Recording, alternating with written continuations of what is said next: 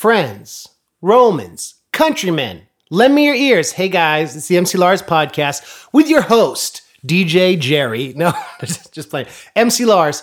What's up, y'all? It is New Year's Eve 2018, and I want to thank you all for subscribing to my podcast this year. It's been great. I've had a lot of fun, and uh, this is episode freaking 18 with George Watsky. George Watsky uh, came into like viral prominence in January of 2011, I think he did a YouTube video, Pale Kid Raps Fast, right? Where he rapped fast over the Busta Rhymes beat. And, but it was funny, it was quick, it was good, it was like, he definitely could tell the kid had skills. He retitled it Watsky Raps Fast because there was, for some reason, whatever. And then years went by. He put out great records. He made great videos. He put out a book which is called How to Ruin Everything, which is really funny and dope. And somehow through all this, like early on on Twitter, someone tagged us both and he tweeted me that he was a fan of mine. And we both were from the Bay.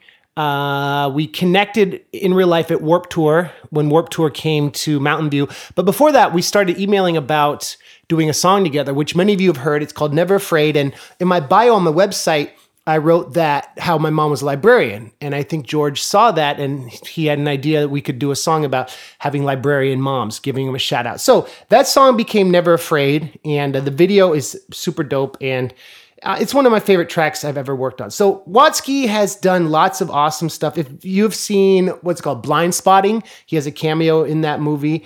And he's about to go on tour. What is his website? It's georgewatsky.com and he'll be on tour this spring and and winter. So check it out because his show is awesome. It starts January 31st in Nashville, georgewatsky.com. So that's what's up. He's got a new EP coming out and uh, he's doing a lot of awesome stuff. This is my interview with him. We've we've only hung out like a handful of times, but I feel like we kind of get each other and have a similar passion. And uh, I, I, admire what this dude does. So check it out. This is my interview with George Watsky. Oh, before we get into that, shout out to everyone who's been supporting on Patreon. I've been putting, I just put out the Narnia EP and uh, we got some new supporters this week. Shout out to John, Daniel, and Kenneth. Thank you, homies. And of course, I want to shout out some of the older supporters. Shout out to Matt, James, and Roger. So that's what's up. Happy New Year, everyone. Uh, enjoy my interview. And uh, thank you again for your support. I'll talk to you guys after with some final thoughts. Peace.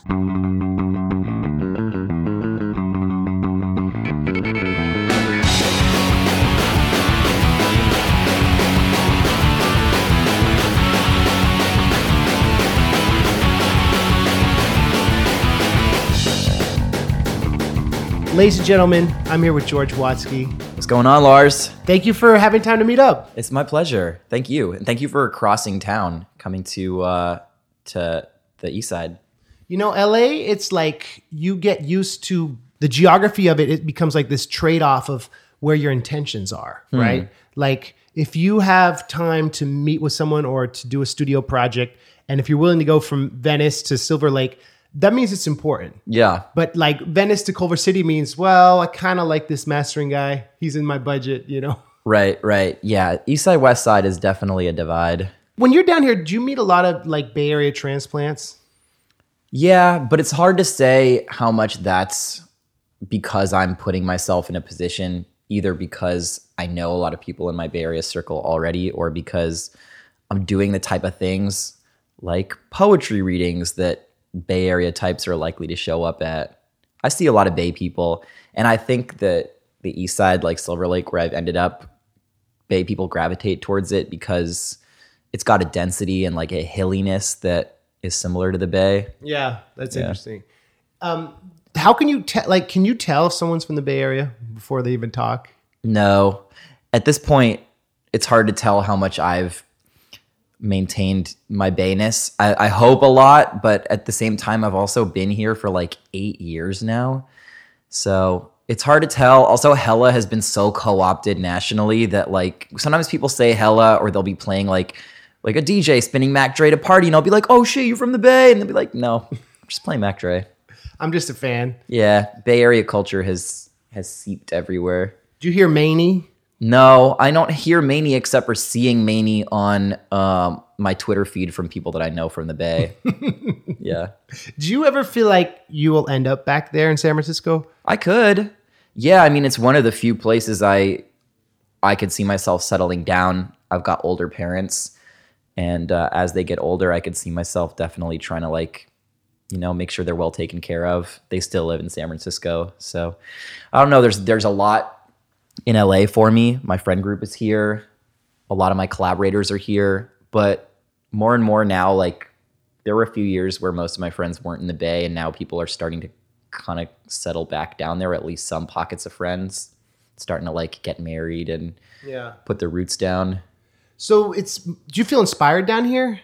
yeah, i do but it's not like la that inspires me it's the people that i'm around and i have a really cool group of creative friends and um, dating someone now who's really inspiring to me and just i feel like i'm surrounded by curious people and that makes me curious You had curious parents, didn't you? Or you do have curious parents, I mean. Yeah, I do. I, I mean, in certain ways, and I have really smart parents.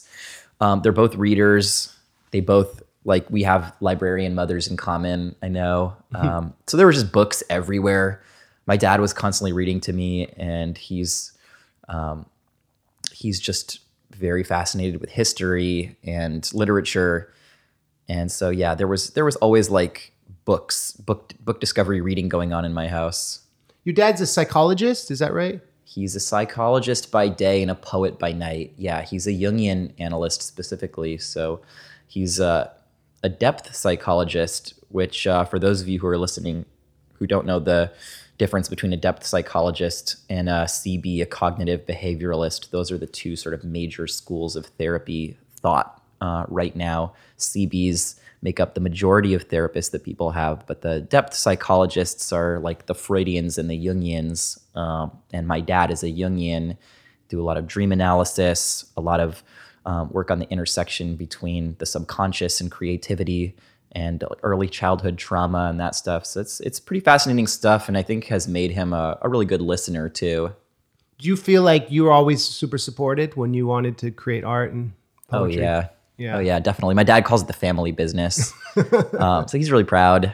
And um, I think at first my parents had that worry of, you know, no one, no parent wants to see their kid set up for for disappointment and to set themselves up to give me an unrealistic expectation about what's possible because it obviously is super competitive.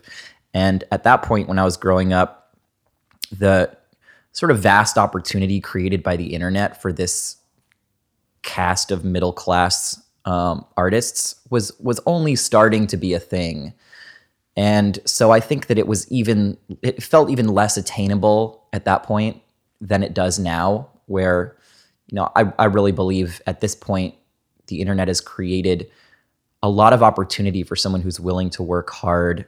Whereas in the past i think it did to have a career as an artist may have taken more of that combination of hard work plus just right place right time when the gatekeepers say okay you know we're gonna let you in. And um, so I, I think they were worried at first that maybe i wouldn't be able to support myself. But once they started seeing that um, i was paying rent and i graduated college had been out for a few years and i wasn't coming back you know to to need support they were fully on board The magic of the internet. yeah, I mean it's crazy. Best of times, worst of times. It's it's uh it's really for everything that's horrible about the internet. It's the democratization of of information has done so many amazing things for just the flow of information for artists. Um, you know, it's it's totally fascinating.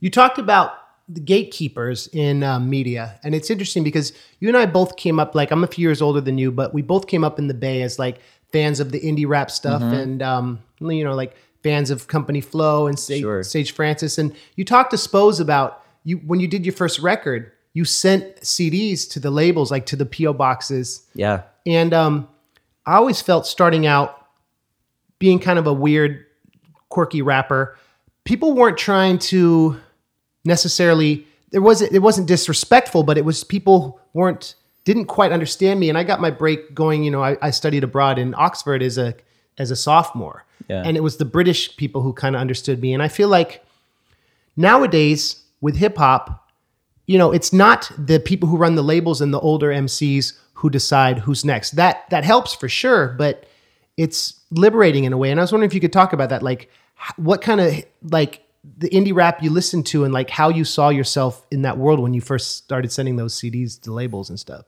In my mind, I just wanted approval from or a cosign from the people who I loved. I figured, you know, these are these are the people that I admire who are building their careers in ways that I admire that are doing work that I think is important and is honest and you know like I want to be a part of this family. I, I think I sent my record to um, I want to say Strange Famous, Quannum, Rhymesayers, you know the the indie hip hop juggernauts, the ones that were like really doing respected work. Um, and that's not a tactic I would necessarily recommend to people anymore. Like so much self-released stuff. This was 2009, so YouTube had been around for four years, but it hadn't been breaking like new acts really yet. So it was kind of the cusp of that changing. Um, and yeah, think things have changed. A lot of those artists are are still around. I mean, you're playing with Living Legends tonight, which is amazing. Um, and what Rhymesayers has done in Minneapolis is still like in my opinion the gold standard of indie hip hop in terms of like putting your roots down in a city, making that city yours, and then using that as a launching point for uh, a national career and, and lifting that region up. Um, so I still think there's a lot to learn. I mean, from what Tech N9ne has done in Kansas City too, I think there's relevant parts of the conversation for Macklemore in Seattle, although his trajectory is is different and he kind of was breaking hugely nationally at the same time and, and it was also like changing the rules about how big an indie release could be when the heist came out and i think 2013 2014 maybe 13 um, but yeah i mean i guess the main thing for me is the rules are always changing the, the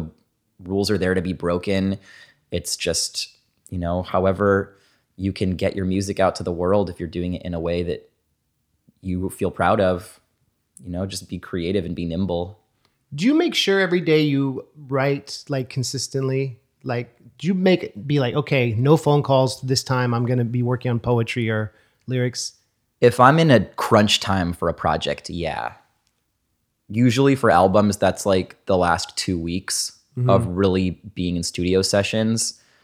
But I do work very hard. I mean, I I think my time is sort of split between writing the the next project and then promoting the previous project. So trying to divide my time, trying to make sure promotion doesn't take up too much of my time, so that you know we actually are doing the thing that we're supposedly are, you know, being right. creators instead of just being marketers for our own shit.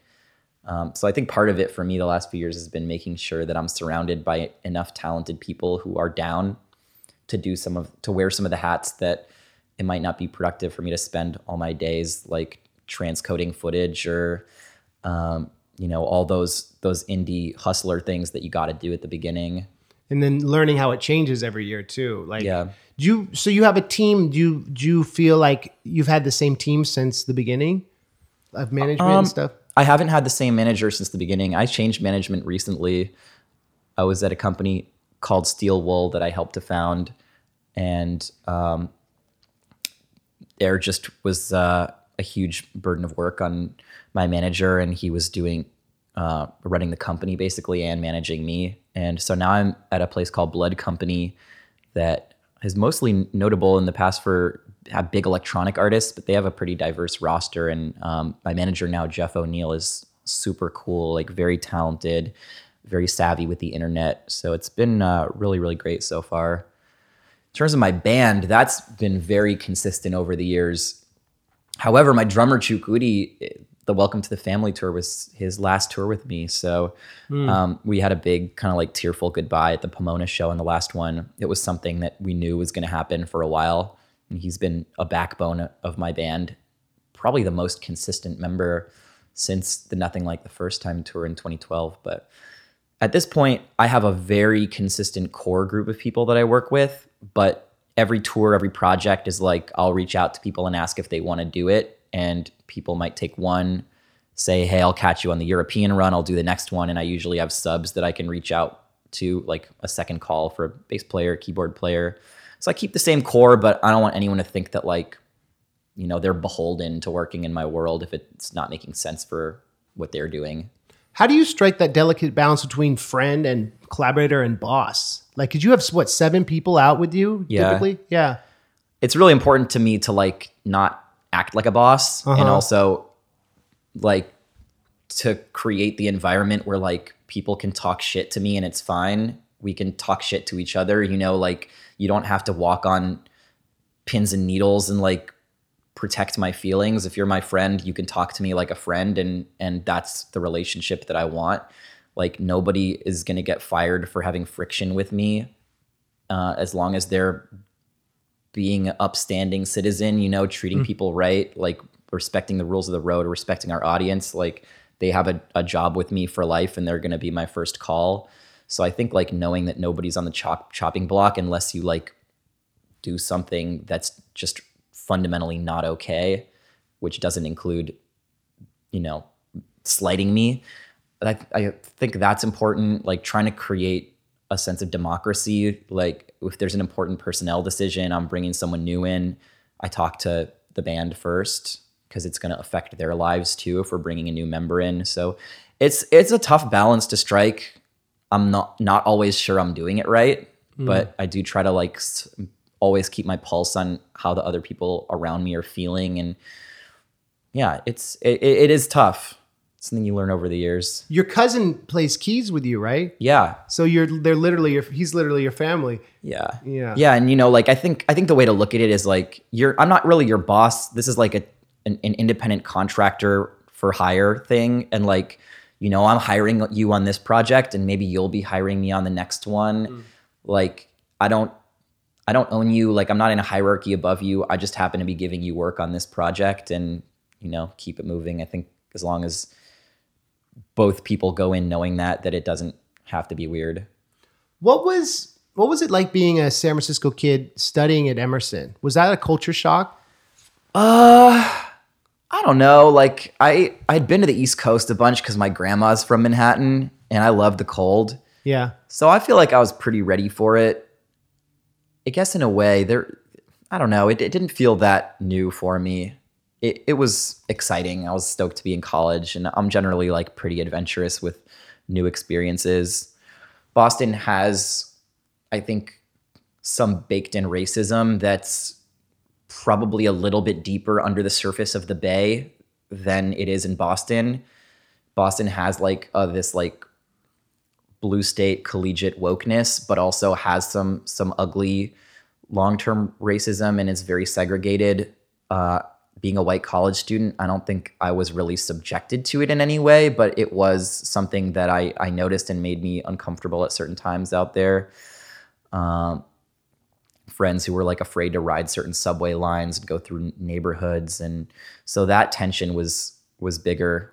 Um, and just seeing how from block to block, you know, you'd have one block in Jamaica Plain or Dorchester that was like this is this is like the strongly Cape Verdean neighborhood, and then a couple blocks over from that, you had another like sort of micro community that I, I guess you see more stuff like that in New York and Boston than in the Bay, where things have gotten a little more homogenized, even though you do have gentrification and segregation too.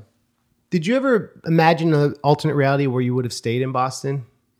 I don't think so. No, Yeah. Boston was like a college city for me for sure. Yeah. Um, but I love Boston and, and I have respect for it. Even you talk to like Boston natives about the art scene in Boston, and a lot of them have a love hate relationship with the city too.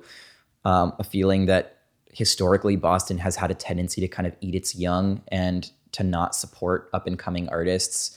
That like there there is a bit of this like self destructive regionalism where people can can kind of like you know have that like crab in a bucket mentality someone's getting too big and it and it's not a city that always supports its up and comers unfortunately because there have been great talents in Boston over the years. Um, but it but it has been hard for them to break out onto a national stage. Do you think the Bay does have that kind of camaraderie and support? yes and no I mean, the hyphy movement was probably a high watermark, and now I think maybe we're at another high watermark too with like Kehlani and G-Eazy. Um, Iamsu. There there is kind of a resurgence right now in Bay Area artists. So, but it does feel like there have been long periods of time where not that many artists were co- were coming out of the Bay nationally, which was always so weird because of how much talent there is. And it was like Yeah. you had you had like E-40 had like one big national radio hit in a period of like 7 years or something and other than that it's like you go back to like MC Hammer and you know like a, a little handful of other people. You're a fan of the beat generation, right? We talked about that. Yeah, I, I am. I wouldn't say like I know I have an encyclopedic knowledge of the beats, but I had an appreciation for like going to poetry readings in North Beach and did did some like readings with Lawrence Ferlinghetti and those like surviving people uh, when I was doing the teen poetry slam thing out there.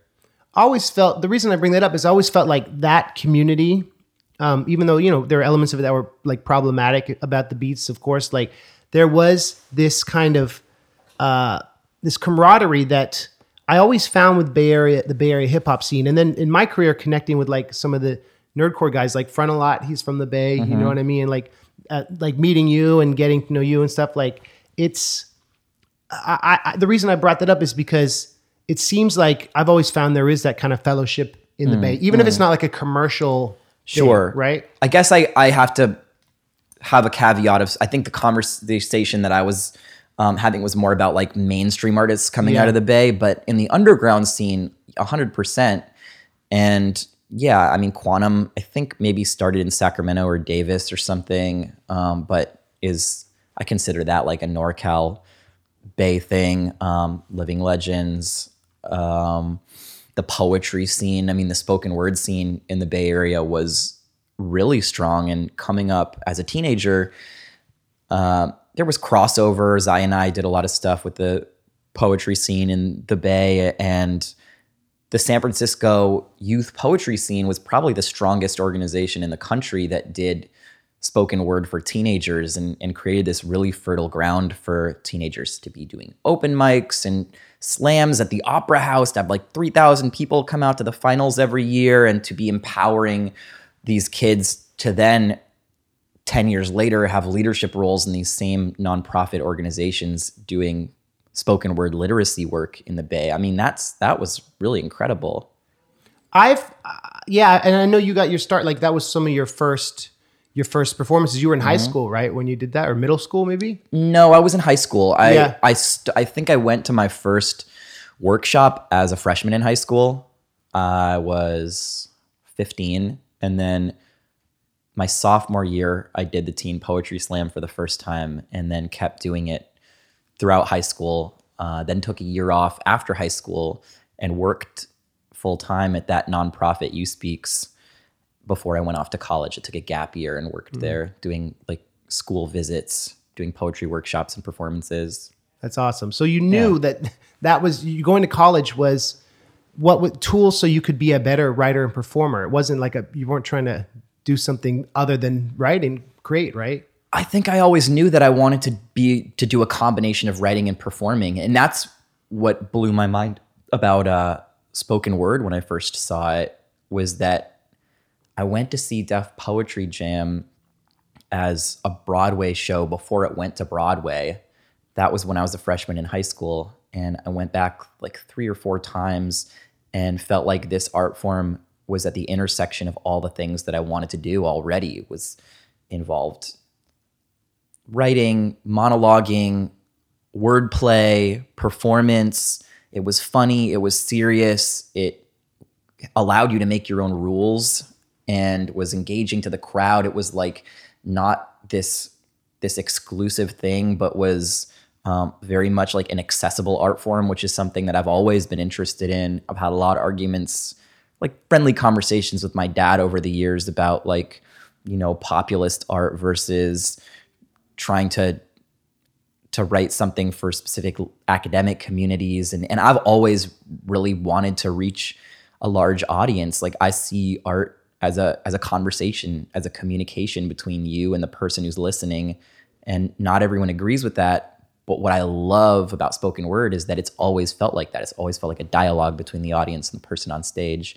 So I got into that, and then college for me was like, okay, how do I, how do I like look at these skills that I wanted to have and try and get some support in them? And um, so yeah, college was writing and performing. I actually my major was called writing and acting for the screen and stage. It was a create your own major. That's cool. Couldn't be more appropriate. Yeah. they, they had to jump through a few hoo- hoops at Emerson to do that, but um, ultimately, like, yeah, I felt like I got a lot out of college. Have other students taken that major? To, or you were the first, you're saying? Well, they just have a program called IDIP, which is an independent studies thing where you can, you basically take two departments at the school and you have to petition the chairs of each department to be able to take classes in the other department because mm. Emerson lets you in based on what your specific field of study is and it can be really hard as a non-major to gain access to the electives that are there for the other majors. So, for instance, I came in as an acting major. I had to audition to get into the program, uh, but I wanted to take a lot of the classes that were in the film department. But they don't want non-film students to be able to take those classes because they don't want film students to get placed out of them. So they make it kind of hard. Um, but and I had to stay for a couple of summers taking extra prerequisites at Emerson. But uh, it's a kind of thing where like if you're if you're hard nosed enough about it and the department chairs can tell like you really do have a vision for what you want to do, they'll let you in. I know you were a freshman when you were on um, Def Poetry Jam, right? Mm-hmm. And did you feel like just ready to be out? You were performing and touring. Were you like really ready to be done with college? Um, in a way, especially because I took that year off and I felt kind of old. I was like, you know, 20, almost 24 by the time I graduated. And I was a little antsy to get out into the world. But I also loved being in college and taking classes and doing performances with my friends. And we had a performance troupe together on campus. So I was, I had a, a bit of a split mentality about it. I was also doing so when I, I got on Def Poetry freshman year, uh, that opportunity led me to the college circuit performing. And I spent my last two and a half years of Emerson stacking my classes on Monday and Wednesday. And I'd take really long days, like eight hour days of all my classes. And then I had this college booking agent, and a lot of weekends I would go Thursday, Friday, Saturday, and I would fly out to Iowa or something. They would do these things called block bookings and get me a few college gigs that were driving distance to each other. So I'd like take my classes Monday, Wednesday, and then I'd fly from Boston Logan on a Thursday morning out to Minneapolis and then drive to like North Dakota or something. And, and then I'd spend three days out in the Midwest and then I'd come back and take my classes again. So I, I felt like I was already working when I was doing the performance thing when I was in college. It was exhausting though, those last couple of years. Did you think you'd translate it to music? Like, like was that the ultimate hope, or was it just a cool way to make some money? Um, music was always something that I wanted to do, but Yeah. I, I had a lot of people tell me it wasn't viable. Um, at that point, sort of like you touched on earlier in the conversation, there were only a few um, sort of examples for what a non-traditional rapper could be. And there it wasn't like now where where the rules are are blown off of everything. Like you can be whatever you want. And in some ways, the more unique you are, the better it is because the more likely you are to stand out. At that point, it was like because you had you had to be on a major or one of these like well-respected indies to break through. There weren't an infinite number of um, of ways it felt like you could be. Th- those rules were probably you know things that people perceived, but were never really there to begin with. But a lot of people were like, "Yo, you you want to you're gonna be a rapper? Haha! Like, yeah, right. What are what do you write about? What do you rap about? Because people's minds were very limited in terms of what they expected from the genre. Um, so I always wanted to be a rapper. I always felt like it was gonna happen, but it took a while. I was mostly just like getting my bookings off of spoken word gigs for years. It wasn't until I had that viral video in 2011 that I really that it started to flip around the other way, where I had a bigger audience for my music than for my poetry. being from the Bay, I feel like there's always this. Um, when I go back there, I was there like last week. There's this freedom of being optimistic, being loud, being yourself, being over the top, being like I'm always curious and like asking questions. And when I've gone to other places, I realize that that's kind of an exception. You know what I'm saying? Mm. Like being able to just be like intoxicated with life and people and this world is something that I treasure about being from the Bay. And I think like mm. for me and my music, you know, it's nichey, but it's like that's what I think has drawn my fans and the people I've worked with to that Yeah. kind of spirit. And I see that in you too. And I've always like loved that about how you balance song structure and storytelling with that, whether it's ex- existentialist angst or mm. joy or love.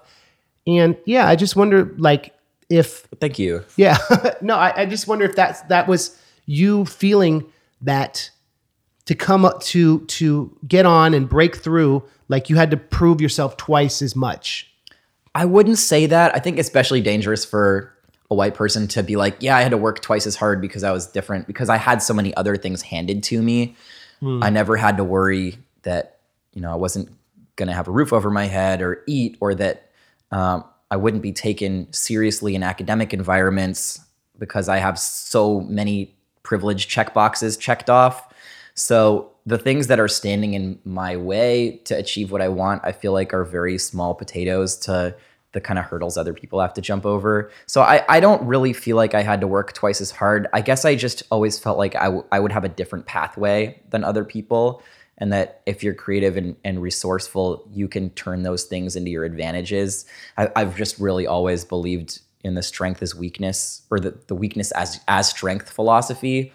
Um, there's a Kanye line, um, everything I'm not makes me everything I am. That it's just so true. You know, your quirks, your, your things that have held you back, those those are gonna be the swords in your sheaths, and and it's always felt like that for me. So um, no, I've never really worried about that. Um, I used to drive. My dad used to drive me to school in high school, and he would get really stressed out when cars would pull in front of us on the road. He's he's a, a kind of stressed out driver, and my feeling was always like, why why are you stressed out that there's a car double parked there or that somebody turned in front of us? That's we're we're on a public road, you know, like everyone's trying to get somewhere the only thing that's guaranteed is people are going to get in our way on the way. So we, it it for mm. that to stress us out and surprise us just feels like like wasted stress and energy. And I view like life and career the same way. It's like people are going to pull out in front of you. You're going to get cut off. Like a, a, a lane is going to be closed, and there's just there's going to be a way to get where you're going. And I you know that I think that mentality has helped me um, stress out a little bit less the last few years. That's a very good metaphor.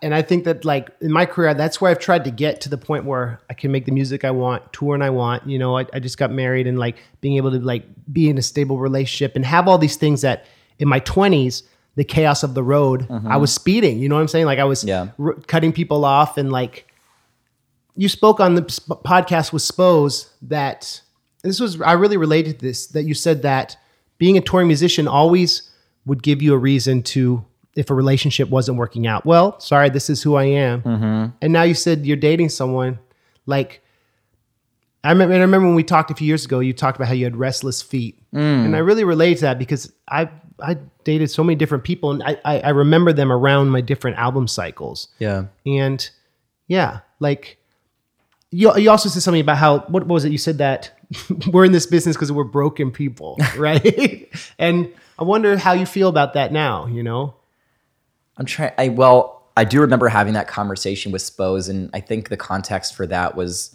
looking at people who stay on the road for long periods of time, and that becomes a lifestyle, and that lifestyle can be a crutch.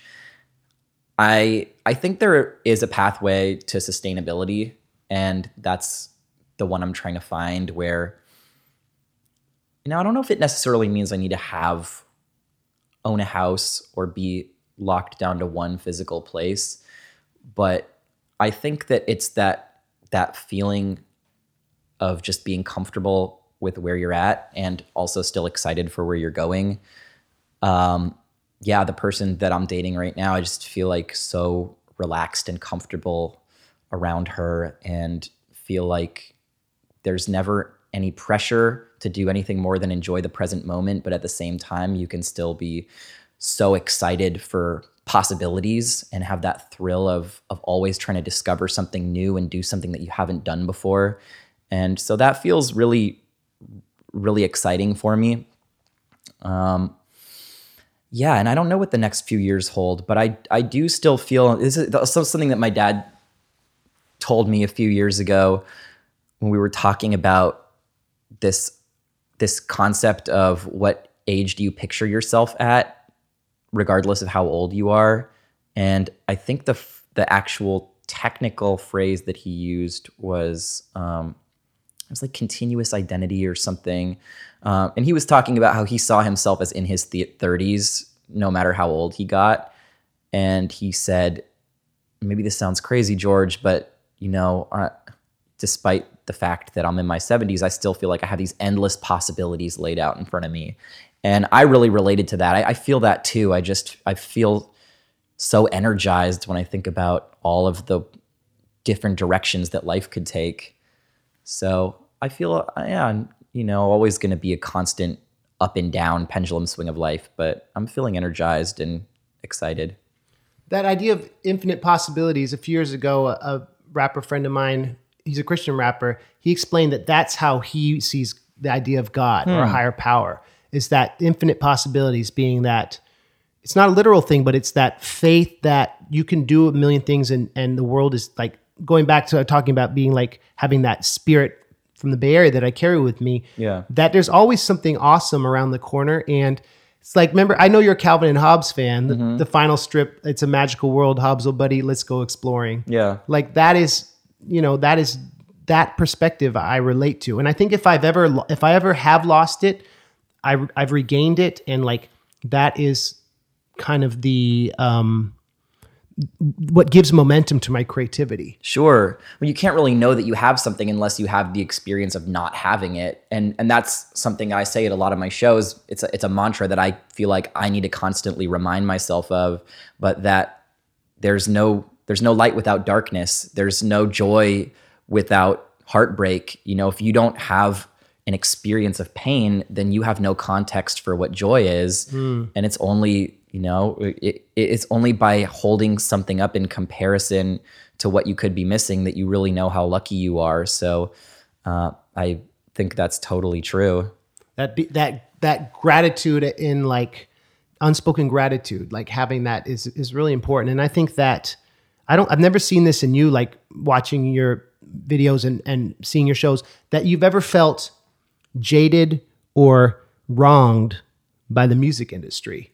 I don't think I that's something I, a vibe I don't get. Am I right in that? No, I don't feel wronged. I feel lucky. I mean, I'm I have a career. I'm making my living doing this. I'm able to support my friends. I mean, yeah. It's like glass half empty, glass half full. Like, yeah, sure, okay, maybe certain things bounce a different way along the road and maybe I could be bigger than I am and making more money and it works the other way around too. That that mentality of like, oh, I've been fucked, I've been wronged, like it works the other way. Like I I could so easily not be in this position. I've also made mistakes, you know, that that I got lucky to not have my career ripped out from under me. Like when I had that stage dive in London in in 2013, like I could have lost my career there, and I would tell you that that wouldn't have been unfair for me to lose it because it was such a like a reckless decision, uh, and the fact that like I'm still a you know people are still showing up and like that that didn't derail everything that I have going on. Like it could have, and and it wouldn't have been wrong, and you know I, I just feel extremely fortunate um, that woman, is she okay? Right? Everything turned out okay. I mean, she broke her arm. I wasn't in a lot of conversation with her. There were actually two people that got injured. One of whom uh, had a back problem, and I was talking to him for a while and have emailed him over the years. And uh, it's possible he's still in some chronic pain. Like, like I don't keep up with them monthly, and I don't get the sense they want me to. I didn't talk to the woman at all, really, except for the fact that I I went to trial. You know, I pled guilty for this in England. I lived in London for five months, and um, she submitted a court statement that she was in a lot of pain. So um, I actually don't know, and uh, it's possible, and it's something that that troubles me to feel like oh, I may, I've probably been a net negative on this person's life. That that's something that you know I live with, and it was a broken arm. I don't know how bad it's continued to be over the years, but I do um, think about it and hate the idea that I'm coming into someone's life and having them leave worse for it. You kind of touched on it on the album you made after it. You had you had a verse about it, right? I had a couple songs. Yeah. Yeah. And yeah, I remember when I when I first met up with you, you were going through all that, and it's like, but it's awesome how it didn't derail you, and how you're you've made it positive, and you that you're respectful about it, and still think about it. It's it's it's always going to be complicated. It should be Yeah. complicated for the people who listen to me. You know, like I'm not a perfect individual who's made all the right choices along the way, and ev- you know everyone can weigh that for what it is. Um, I feel like I learned from it, but at the same time, like your your life is uh, is a product of the choices that you make, and uh, you know I respect that, and hopefully we'll just own up to it whenever that happens.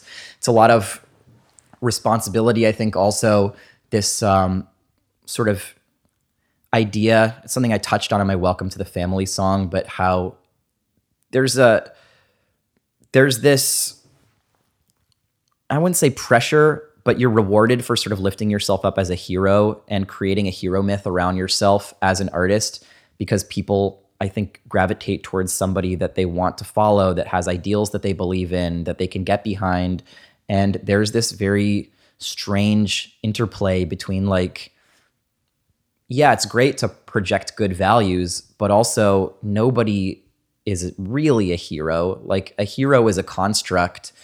Um, we're complicated individuals, and you know where where's that line between being an artist and being like a self-styled cult leader?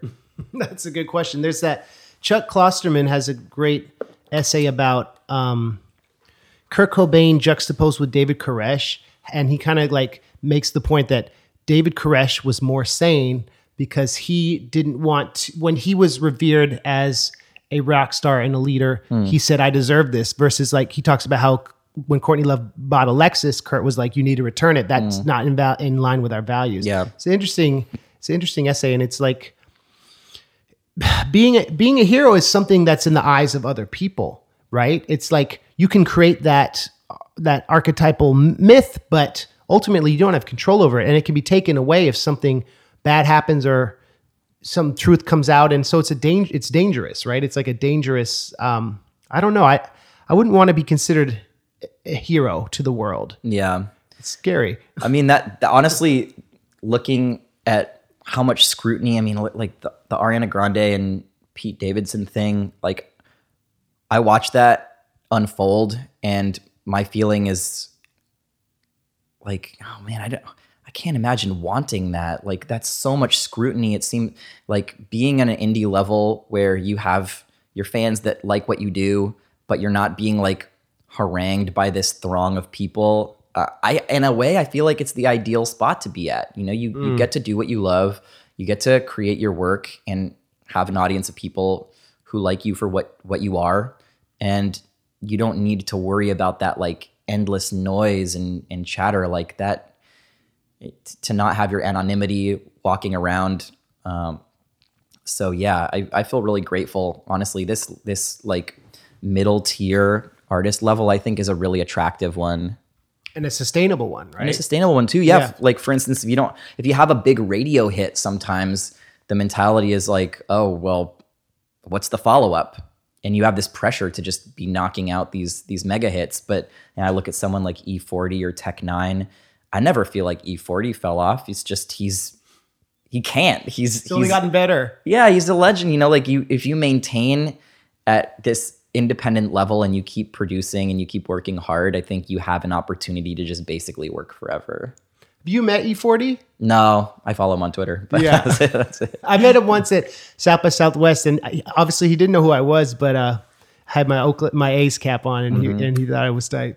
He was. I, I got this vibe from him, shaking his hand. Like I, I was with my friend Claire, and she's like, he has such a great energy around him, hmm. and I felt that, and and like that. I think.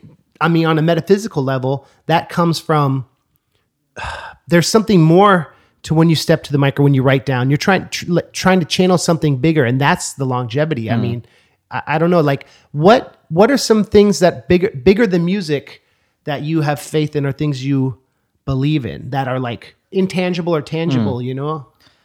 Well, I was raised agnostic, and I would say that I'm an atheist leaning agnostic, but I don't believe in fate or a grand design to why we're here.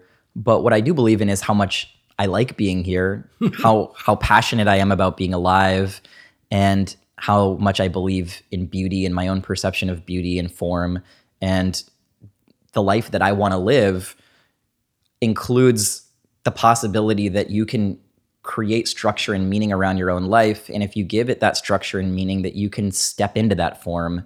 And what I mean by that is like, I might not believe in the same way a Christian believes that our lives have been planned out, but by giving myself a plan that I like and choosing to live in that, it, there there is such a self fulfilling prophecy to that for manifesting that world, and and I really believe in creating structure, creating beauty, creating symmetry for yourself, and then allowing your life to have that symmetry. And it, it's so gratifying to me to try and have an idea and watch it pay off. You know, like think about a vacation that I would love to take with somebody and, and it seeming crazy and then just going and doing it uh, and finding ways that, you know, my life story intersects with the, the person that I'm in love with and, and finding meaning and beauty in that. And so um, I think my work is a lot about that. Just this idea that like, I feel like we have no idea why we're here. We, we have these, these strategies to cope with making life seem normal when really in its basic level, like nobody has any fucking idea about the the very bare bones of anything and we're all just trying to muddle through it so you know i have a lot of that existentialism in my work i'm trying to move it from existential angst to maybe more existential wonder and have both those things interplay. But i mean i think that's what it's all about is like why are we here? What are we doing? How can we give these li- our lives meaning? Those things that you know i feel like we should be screaming at people in the street every day, like, what the fuck is going on? Like, we don't understand any of this. we just go about our business like everything's normal. And, and I think that's what I want the core of my work to be about. The uh, the the mass of men living lives of quiet desperation quote, Yeah. right? Like that yeah, we, we try to put on a face and we speculate on why we're all here t- t- just so we don't go crazy. Yeah. And so we can have like order and stability.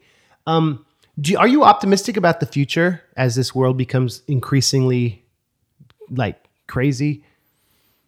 Oh man, that's a good question. I have pessimistic parents. Um, the previous relationship that I was in, um, I was I had a girlfriend who was incredibly optimistic about technology, and that was very inspiring to me. And um, and I'd say my current relationship too. Um, I'm I'm dating somebody who's a real optimist, and I don't think that's a coincidence. I think that I have both pessimistic and optimistic qualities. Um, Trump troubles me so much. The fact that he could get elected troubles me so much.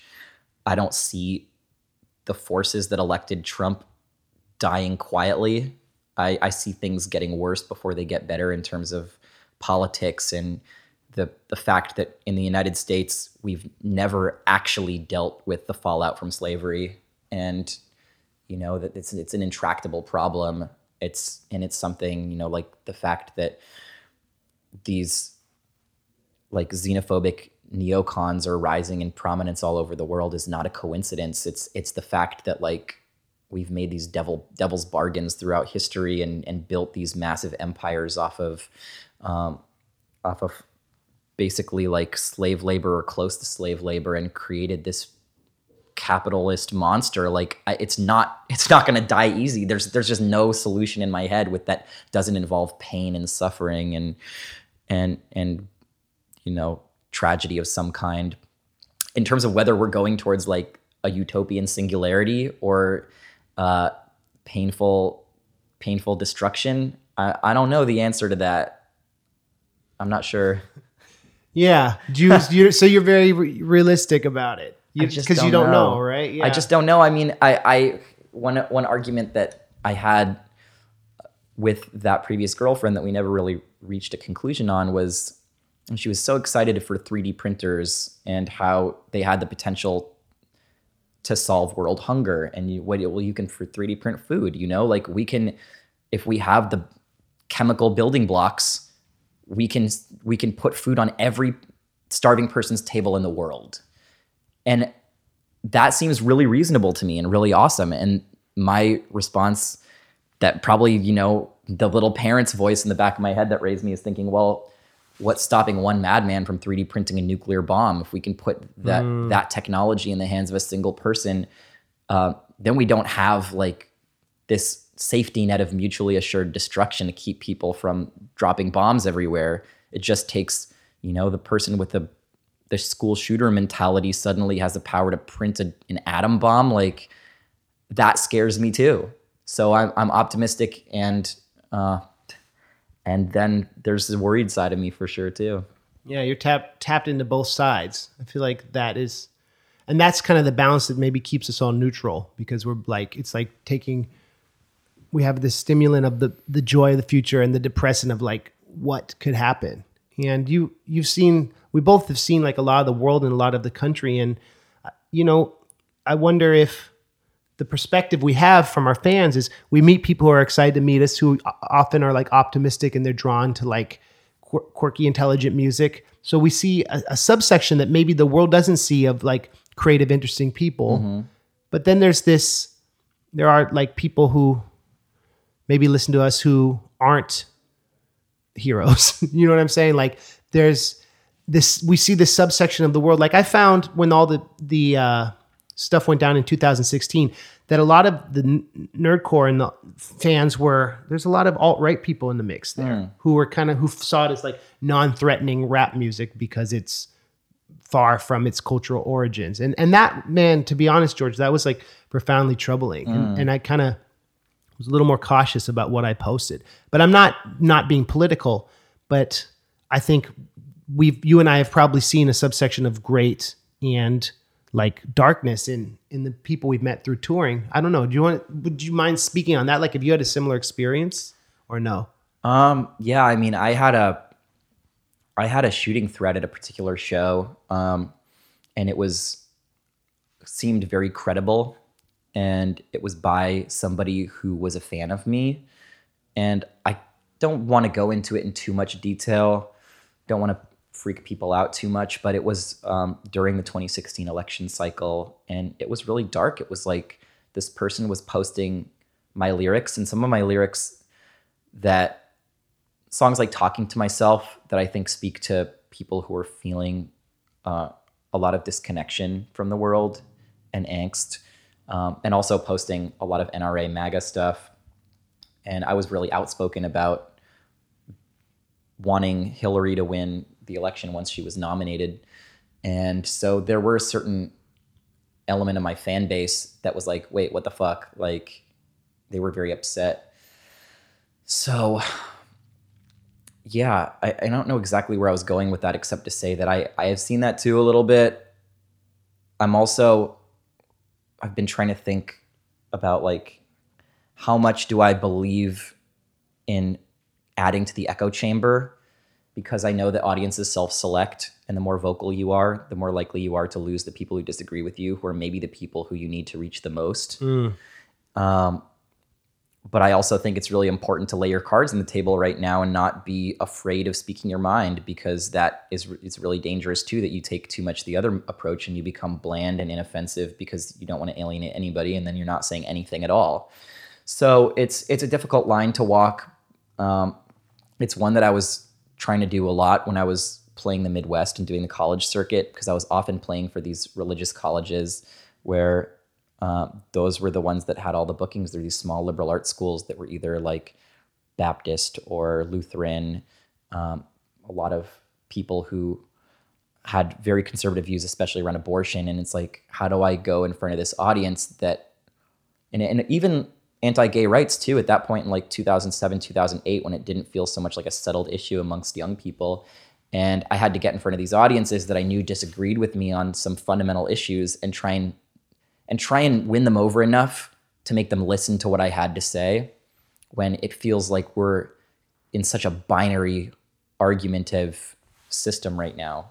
And uh, the, the whole like talking heads yelling at each other on MSNBC and Fox just disgusts me. I I don't like that just news as entertainment system that we've sort of gotten ourselves into. Yeah, and that if you say one thing, it, there's an implication that you disagree with something else. When really, it's like the truth is gray. Yeah. there's there's a whole like weird permeable membrane, and I feel like art and music and, and poetry has the ability to touch people in a way that what we create now says something about how certain people of a certain world feel about this changing world that is like very telling for the future. It feels like it's the scrolling credits to a intro to a Star Wars movie, not to like not to belittle it or like to trivialize it, but I wonder if you feel that in your art and your writing that you have this you have this platform, you have young people around the world who who care what you have to say and like if the weight of that that agency is liberating or if it's kind of like stultifying. What do you think? Um, I feel a lot more freedom talking about politics in some ways, politics and, and social issues than I do about talking about my personal life. Um, so yeah, I, I think that in terms of writing about politics, the thing that I that gives me the most pause is how I'm presenting an issue. For instance, I had a song called Stick to Your Guns on my previous album, and I wasn't afraid about letting people know where I stood on the idea of gun control. That was easy for me. But the way that I structured the song was that you had three different verses, each from a different perspective. And the first perspective is, and if it's basically revolving around a single unnamed shooting event that's sort of generic enough that it feels like it could be any of the mass shootings that's happened in the last few years. And the first person that you hear from in the first verse is the speaker who's about to com- is the the shooter who's about to commit the act. The second person that you hear from is a news anchor who's commenting on the act that just happened, and the third person is a politician that's eulogizing it like a week later, but not doing anything about it. And I felt like I was really concerned about how people were going to absorb the song, especially because I'm I'm choosing to speak from the perspective of a shooter, which just even empathizing with somebody, like putting yourselves in your shoes, is a, is a choice to make. Uh, you're choosing to humanize somebody who's done something that's that's very inhumane, um, and I worried especially about how people who'd experienced shootings and how uh, and people who have a closer relationship maybe to someone who'd passed in a shooting might feel that that was an incredibly disrespectful way to approach that song subject as somebody who hasn't lost someone in a shooting. So that's something I thought about a lot. I ultimately obviously decided to put it on my album because I felt like I do what what gives me the right to a perspective on that issue is being an American who lives in this world. Uh, you know, and, and that that in and of itself is um, gives me a perspective on the issue. I haven't really heard from anybody who's had that reaction I was afraid of, but I have heard from people who are like, you disagree with me on gun control. I like that song because it's it's it was a creative way to like spin the perspective to show that there's not one right answer while also conveying your beliefs and like it's very it's very convincing song and it's really like thoughtful and I thought that was a standout track on your record because you tackled something that uh, it's it's scary you know it's something that's so lo- so loaded so to speak that's like one of the central issues of, of, of the world right now and like yeah man i always I always always like to see what you're doing because you always have a good take on things and you give me optimism as an older rapper who's grown up like in appreciating your stuff that Yeah. there you know there's good stuff out there and Right i on. i Thank appreciate you. that man um george i wanted to i wanted to uh end with one more question. Sure. and i'm wondering we talked we touched on this earlier about the concept of heroes right?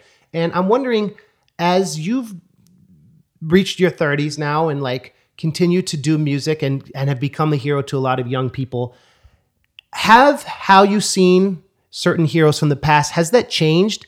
Or do you still like revere a lot of your um, people you looked looked up to in a similar way because i know you're a huge baseball fan a huge uh-huh. music fan a huge media fan like being having become a hero how does that make you feel about the people you saw as heroes as a kid Well, I guess we touched on it earlier the idea that like a hero is a construct. Everybody is a complicated, flawed individual, some more flawed than others.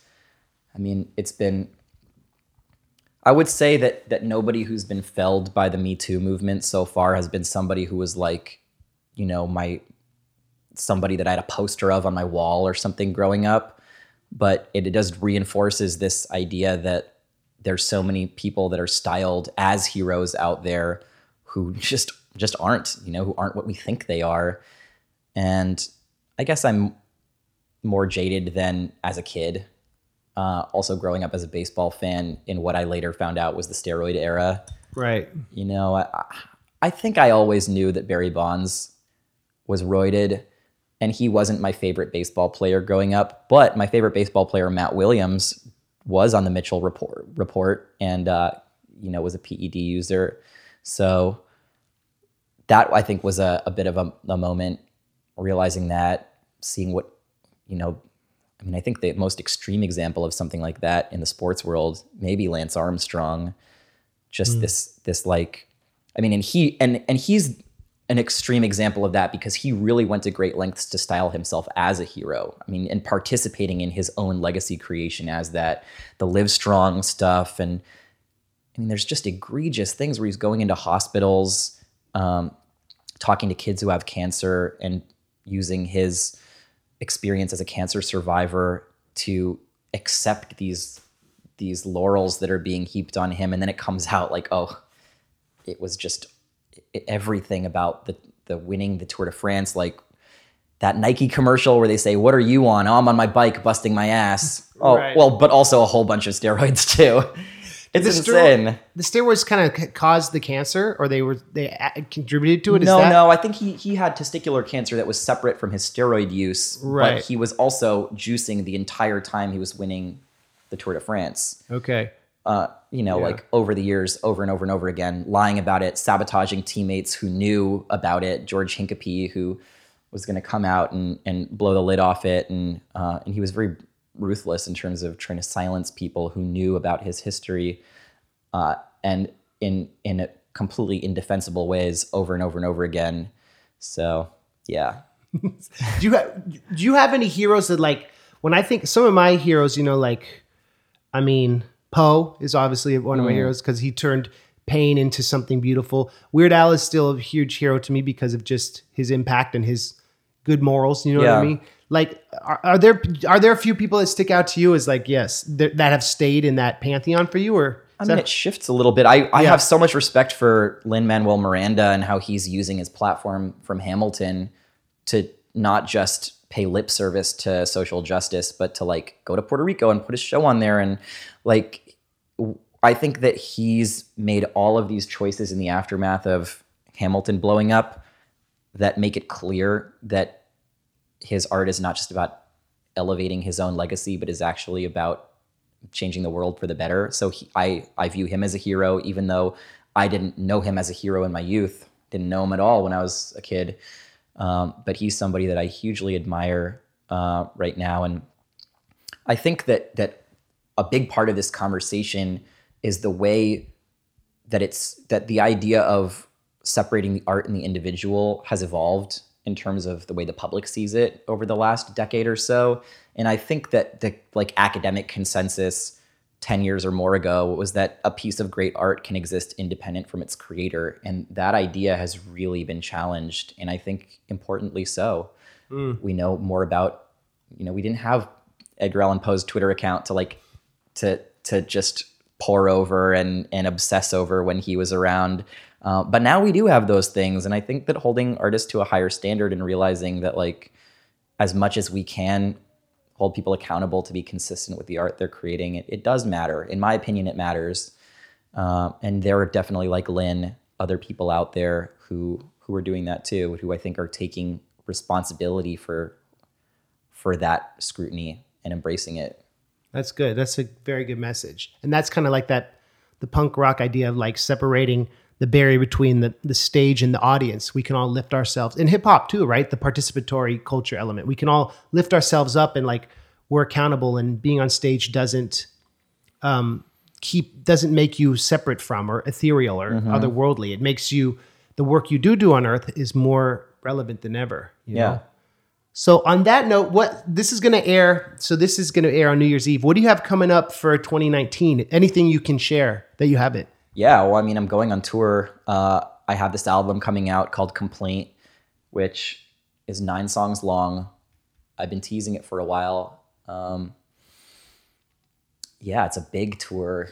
It starts on January 30th in Nashville, and then I get to open for for Living Legends and Atmosphere and De La Soul at Red Rocks the next night, which I'm so fucking stoked for. That's awesome. And got a week off after that. We got Anchorage coming up. I, I love playing Alaska, so I'm probably going to spend a week there and maybe make some music and ski for a little bit before the tour really really gets going in full. February 15th in Madison, and then we play the U.S. We play Europe. Uh, all my tickets and everything is on sale at georgewatsky.com, and I got pre-sales for my album up. So that's the big stuff. I have some other stuff that I'll tell you once the mic's off. Okay, cool. Yeah, yeah, working hard, getting out there. Well, I'm gonna come uh, check you out. You'll be in New York, obviously, right? Yeah, we're playing the PlayStation on I don't know off the top of my head. Okay. Uh, GeorgeWatsky.com. Yeah, Get those tickets. Thank you for your time, man. you're welcome. Thank you for talking to me. I appreciate it.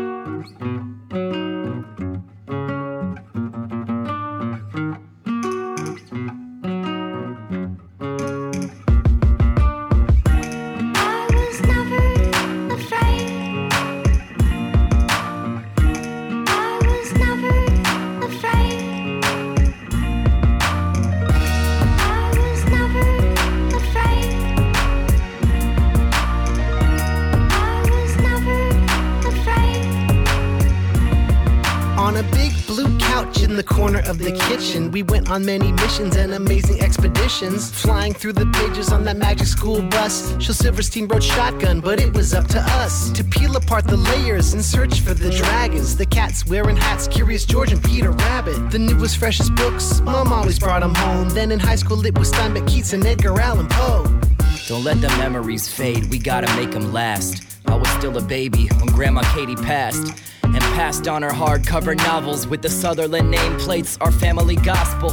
Cause I'm not sure if the Lord is above, but I know your mother is alive in the stories you love that you read to us when we were little until we were grown. And I'm gonna pass them on when I got some kids of my own.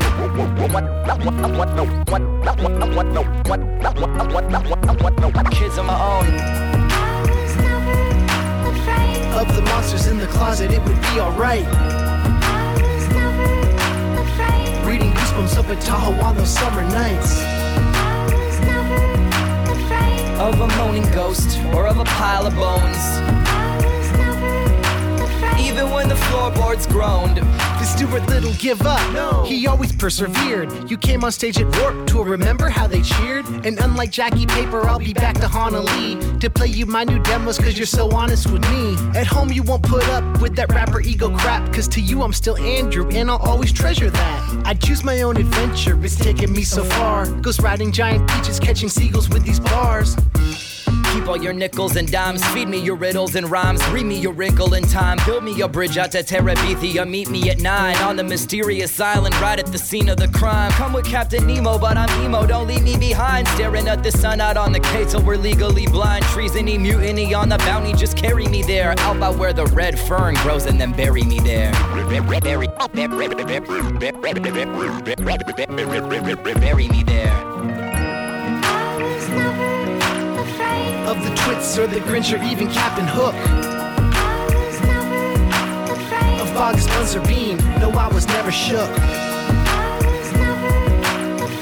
Of the Grendel or a Ichabod crane. Even when the tripods came. Now suddenly, for the first time,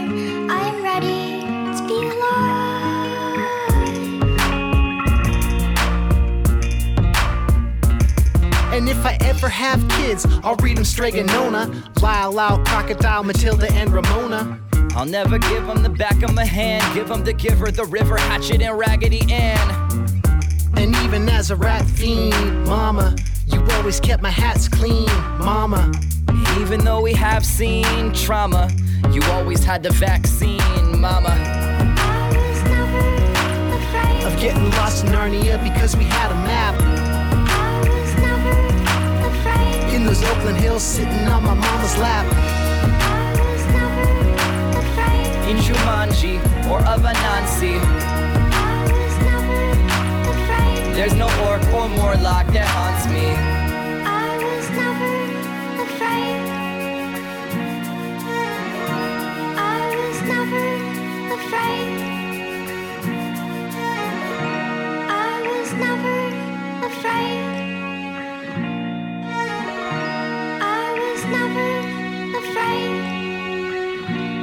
Thank you, George. Freaking tight. I thought it was appropriate to end with our collaboration. You can bump that on Spotify, check out the YouTube video, etc., etc. Next week, we got Quelle Chris. Quelle Chris and his wife, Jean Grae, who's a veteran rapper, made an album called Everything's Fine. And it was the number one album on Bandcamp last year, which I thought was kind of cool. It's a great record. Quelle Chris's solo stuff is awesome. He got to start doing like some production for Danny Brown, and he's an incredible rapper. He's actually on the Dewey Decibel System album I'm dropping with Mega Ran. Uh, he's on the Watchmen track. So those of you who pre-ordered the record will have heard his ill verse. He's our guest next week. He came by the spot. We talked about his inspiration. He said some interesting stuff about how poetry and rapping is kind of like writing magic spells, which was kind of tight. So check that out. Happy New Year, everyone. Thank you again. Please tell your friends. Please leave a review, a comment, yada yada, all that flavor. And I'll see y'all next week. And I'll see you next year. Get it? Next year? Because it's 29. All right. Peace.